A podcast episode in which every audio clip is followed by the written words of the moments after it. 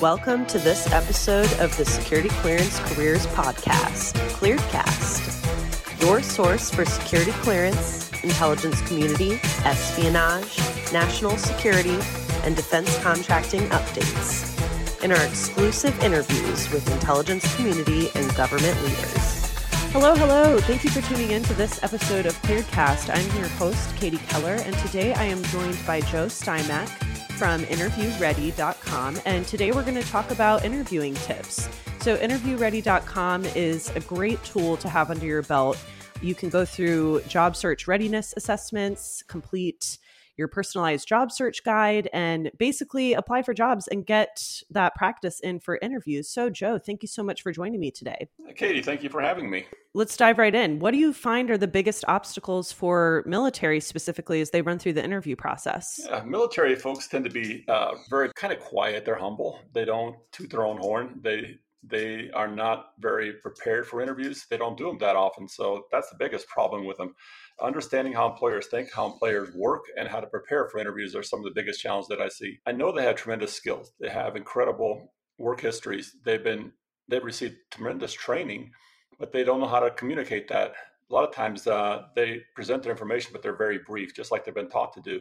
And traditional employers, uh, you know, think, okay, what are you holding back? Why can't you be more articulate? Tell me more about who you are. I need to know who you are. So that's some of the biggest challenges that I see. Kind of elaborating on that personal experience and those anecdotes or those stories that really provide a bigger picture into why they'd be a good fit for the position. Absolutely. The three things that they need to know is number one is can you do the job? The employer needs to know that. And that's probably the easiest one to figure out. Uh, the second one they target is will you do the job? what motivated you to apply for this company? The military folks need to have that answers ready, those answers ready. And the last one is, will you fit with my team? Will you fit with our culture? And that may be a different culture than what they're used to. So being adaptable is one of the big things. So adaptable, that's one thing that they can highlight in their interview process. But how else can military professionals better prepare for an interview to make it to that next step? Well, understanding how employers think, um, going through the process and identifying what they don't know. And a lot of times, you know, when a military person leaves the military, they don't understand how employers think outside the military, what they look for. That's why in the Interview Ready program, we created the assessment to find out what you know and what you don't know. So that way you will get to learn what you don't know and overcome those hurdles and be much better prepared. The other thing is understanding what employers want from a, job candidate, knowing how to prepare answers that uh, are not only credible but also memorable. And that's the two things that they need to do to stand out. For example, understanding how to really listen to a question. If an, if a, an employer asks you, how would you handle a difficult customer, for example? The trained interviewer or interviewee would say, I can give you a specific example how I worked with a difficult customer. When I was at this command or this situation, this happened, I did this, the customer did that, and this is how it turned out using PAR problem, action, result. That really seems to help. Excellent. Those are great tips for you know how to better prepare for the interview. So it really is all about knowing your audience, being able to translate those skills that you utilized and acquired in the military. But I know that a big problem, I get so many messages about this, how applicants should be tailoring their applications for the position that they apply to so they can actually get to that interview. So would you have any tips there? Absolutely. The job description is uh, provides a lot of clues of what employers want. It's a blueprint. Understanding what they really look for, what requirements they have. And a lot of times uh, applicants tend to look at military applicants tend to look at the job description as the end all. Uh, if you have 80% of the requirements that are listed in the job description, you should apply. And don't let, uh, you know, a lot of the, the, requirements may be a wish list is what they would really like to have. That's the ideal candidate. But if you're not the ideal, that's okay. If you do decide to apply, please note that you will be asked for about your transferable skills. And what most service members don't realize is they have tremendous transferable skills. They just have to quantify that. And, you know, I've heard them tell me, Joe, I just don't have the skills they're looking for. I said, All right, have you ever had to make a presentation, analyze information, um, present a brief to senior leadership? Absolutely. Then you do have those transferable skills. You just need to identify the stories and sanitize them so that a civilian employer can actually understand them. Basically, to speak plain English, try to use as little acronyms as possible. Tell me the story as if you're relating it to a 15 year old kid without the acronyms so they would understand that if you can do that you're going to have credibility and you will be memorable to the employer very simple Sure. And I believe the, I don't know the exact statistics, so I'm not going to quote those, but I believe the main demographics of folks that take a look at a position and if they don't meet it like 70 to 80%, they won't apply. And that's veterans and women. So, yeah, I mean, I think, I don't know if that just comes from, like you said, a humbled experience or what that comes from, but I know that veterans, you know when they're transitioning out if they don't meet 100% those requirements then they won't apply. No you're right. Uh, a good example is my wife when she applied for a job as a global operations manager for aerospace training division she did not have the desired educational experience. However she had everything they're looking for. It was just the desired and she thought that was required. No. When she presented her qualifications it blew them away how how organized how capable she was and she did get the job I remember telling them, you, you do have the uh, you do have the experience, you do have the knowledge. Just go for it and see what happens. And as you said, women tend to look at the job description and they if they they only think they can meet 60% of the requirements, they will not do it. But I'm I need to stress this seriously. Apply for the job. You do have it. It's amazing. This is why with the interview ready, the uh, questions behind it are behavioral. They have the follow up questions that really help you extract the details that employers need to make a good hiring decision. It's amazing once you start realizing, wow, I really can do this job. So don't limit yourself. Do not tell yourself no. Let the employer tell you no. But the biggest part is understanding how to get seen by the employer. And that's where understanding how keyword searches and resumes work. Absolutely. You know, one way to stand out is obviously making sure that your resume and your application package obviously hits on those keywords that are in the job description. But another complaint that I get usually among, you know, anyone who's applying for a defense contractor, but a lot of the times folks that have been in the military, if they're applying to a larger contractor or a federal agency that have, you know, thousands of applications for one role, they always ask, how do I stand out? So one, hit those keywords obviously what else would you say? Understand the culture of the uh, company or the contractor you're applying for. Uh, the best way to do that is look at uh, glassdoor.com, take a look at what the people are saying, you know, what kind of cultures, what type of people do well there. Research the company, go to the company, look at the website, look at their stories. You know, use clearancejobs.com, find out what, you know, what other job openings they have. Start looking for a pattern the more you become aware of what they're looking for, the easier it is for you to target that role. Say, I can do this. I offer this. I bring this. I bring that. So, you know, look at the words that they use, uh, look at the job description closely. And then, if you can, go to LinkedIn, look up some of the people that work there, type in the company name, look at what they, um, what stories they publish.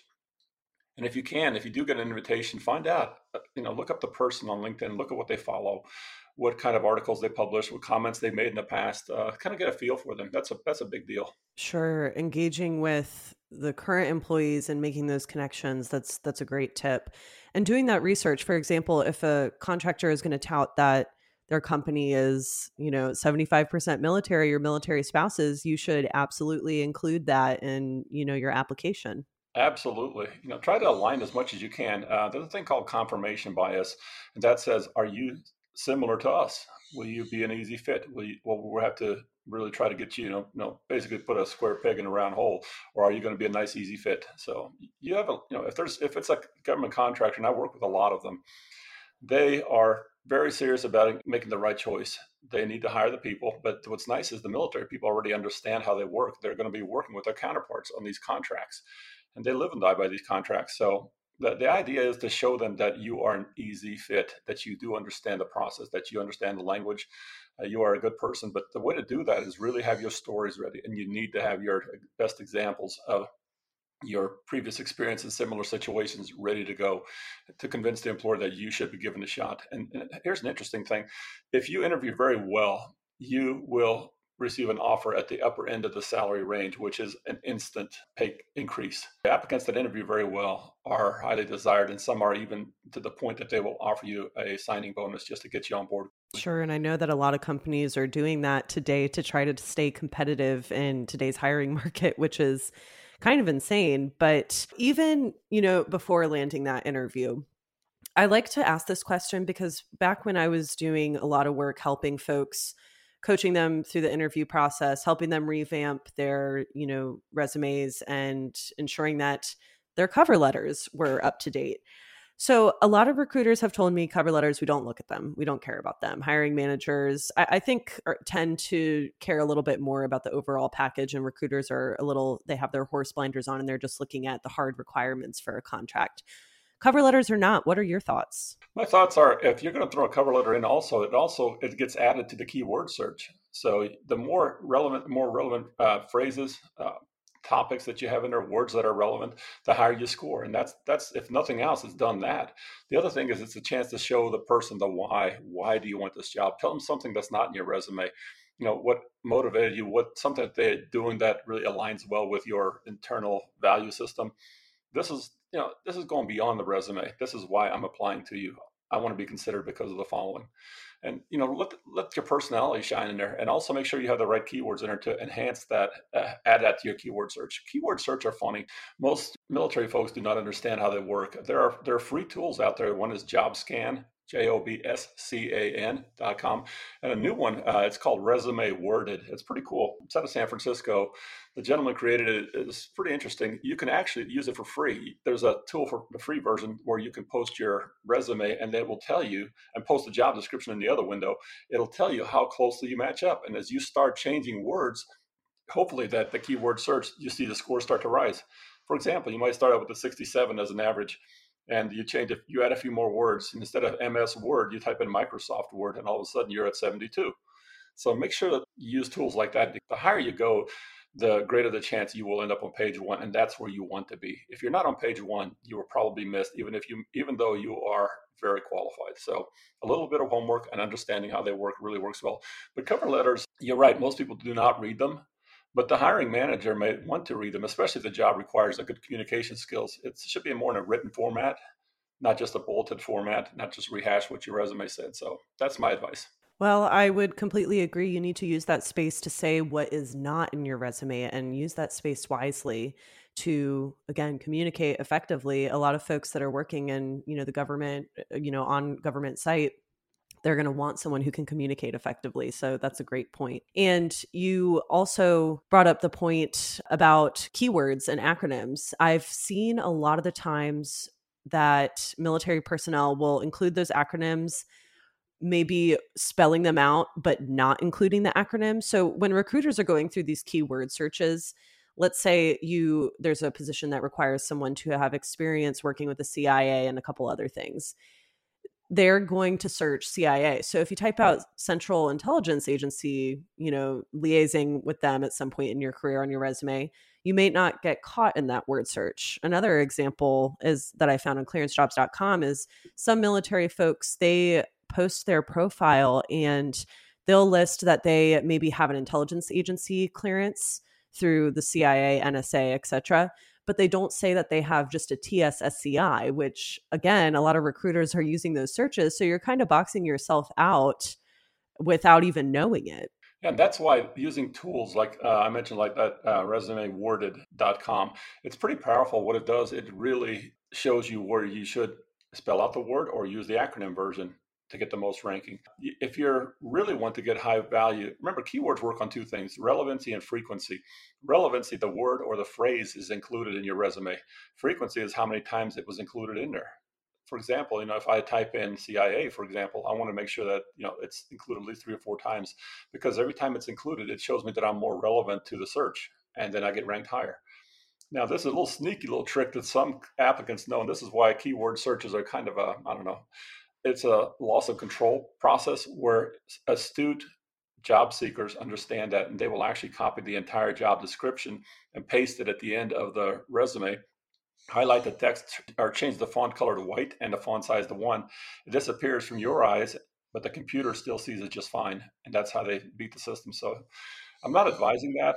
It's, a little tricky and i've showed that to a, a client of mine a military government or a government contractor. I said, do you understand how these things work and how to beat them and they were like, wow, how did you do that? I just had my name on top. What I did is I copied the job description and pasted it three times, selected the font and changed it to white and one font size. And after the end of the conversation, I said, go look up, you know, type in whatever you want for that position. And what do you know? I'm on, I'm on page one. Wow. Okay. I actually have never heard of that one, but that's, yeah, that's a quite a sneaky tip. Remember, don't, you didn't hear from me. You dreamt this. I don't want to get sued. Sure. Well, so yeah, I feel like that could be considered a do or a don't. But, you know, we talk about artificial intelligence and, you know, keyword searches and all that good stuff. When it comes to getting through ATS as applicant tracking systems, any other do's or don'ts that you would mention here? Again, that could be a do or a don't. We're not gonna we're not gonna name it here, but do you have any that you could share? Exactly. You know, uh, it's funny. I've had people complain that Joe, I'm more than qualified for that position. Why did not? Why did I not get a call for an interview? And this is crazy. I had a, a customer in Colorado that did that and said, "Look, I know the lady that applied for this job, and I cannot find her in the keyword search." I said, you know, let me see her resume. I said, look at this. Look at what the job requirements are and look at the way she wrote it. Her keywords don't line up. They're, they're not aligned. There's no frequency here. Uh, no wonder she didn't make it. If she would just understand how to rewrite the resume, if you just include just keywords, it's amazing how fast you get to you know, on page one. But you also have to have some substance behind the keywords. Show them what the results were, not just you know throw a bunch of keywords together. Uh, applicants have gotten even sneakier. They're actually starting to include keywords right from the job description between the paragraphs. And you know, since they shrink the font down, it looks like a normal spacing, a paragraph spacing, but they can add three different lines of uh, keywords between them. We learned, we knew that back in 2000, and uh, I got quoted uh, years ago on how how to beat keyword searches. There's more and more understanding of how they work, and uh, AI is now starting to look at that. They're actually scanning and uh, basically converting the resume into all black font. You know, so there's no so all words, are, even the hidden ones, are exposed.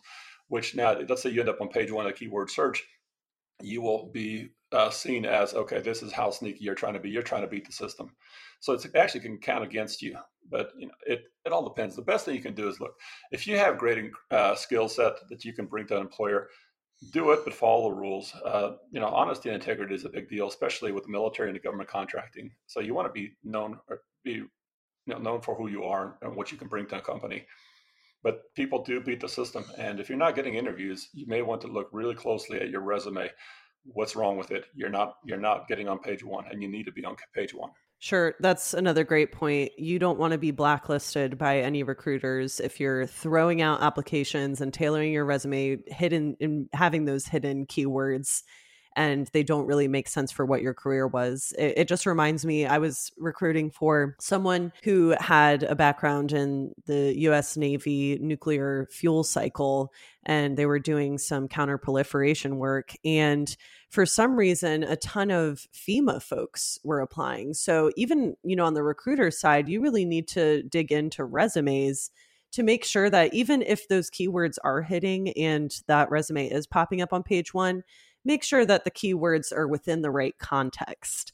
Uh, so that's an, an important note for recruiters. So, kind of switching to recruiters, uh, what would you say recruiters can do to better themselves during the interview phase to reach the right people for their openings? Well, think about this. Uh, recruiters typically recruit for maybe 10, 20, 30, maybe 40 different positions that they've never worked in. They're not the subject matter experts. So what they've got to go on is they look at the job description and they go hunt from that. They need to have a deeper understanding. And my suggestion, this is what I tell my clients, is uh, have the recruiters contact the hiring manager and get to understand. Tell me, you know, describe your ideal candidate. What would they look like? What should they do? What should they know? That's beyond the job description. And basically, in your words, tell me what you're looking for, and then take notes, and then go hunt for those you're going to get a much better fit that way. They're going to tell you stuff that's beyond the job description and it may even uh, adds a few more keywords that that you never saw on there that may be a better alignment for the people that you do forward to them but understanding what the job is from the subject matter expert in other words the hiring manager will really help you uh, present the right people up front it's a win-win for the hiring manager as well as the applicant. Absolutely right. Just making sure that the entire hiring function is working cohesively. I know another tip for recruiters that i'll mention here. A couple of the contractors I used to work for, they actually allowed their recruiters to obtain security clearance just so they could read the classified uh, performance work statement so they could get, even get a better bigger understanding of what the role was going to be working on and how they were working on you know within the team and with the government customer but that's a great tip for recruiters. They do really need to work with their hiring authorities closely, set up that initial meeting, making sure that you understand the position requirements. But again, what's beyond the job description? So that's a that's a great tip.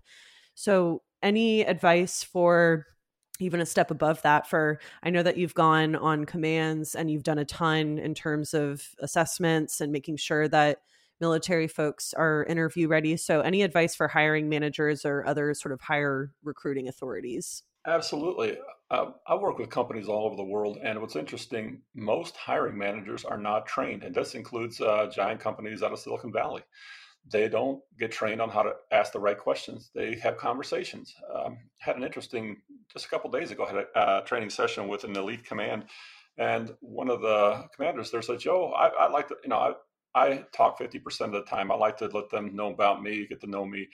And so I said, "All right, let's explore that a little bit. Um, if you are talking fifty percent and that means the applicant is responding with only 50%. You're only getting 50% information back from the applicant to make a hire, do not hire decision. That's not a very good odds. Now, I ask the next question Do you have a set of structured questions that are targeted at that position written down before you go to interview? Oh, no, I look at their uh, uh, commander's eval, their packets and stuff. I circle things in the resume, and that's what I talk about. So I said, so you basically are circling, let's say, five items from five different candidates. That's 25 different targets that you're trying to consolidate. Um, so while you're doing that, since you don't have the questions written out, what are you doing when the applicant's talking? And he openly admitted that I'm thinking of my next question, which, if you look at the behavioral research, you're missing another 20% of uh, information yield from the applicant. So you're basically making a hiring, do not hire decision based on 30% information when I train employers, I said, look, I want you to control the interview. You need to absolutely control the interview. You need to control the questions you should ask. Um, we built a program called Interview Builder that allows you to create a, a custom set of interview questions in about 15 minutes, uh, behavioral interview questions that target specific job requirements. Um, you can edit the question to make it exactly what you need them to talk about. And what this does is allows you to really listen. So my instructions are I want you to talk 10, listen 90. Another great thing that happens is the applicant feels valued. So now we're just improve the applicant experience across the board.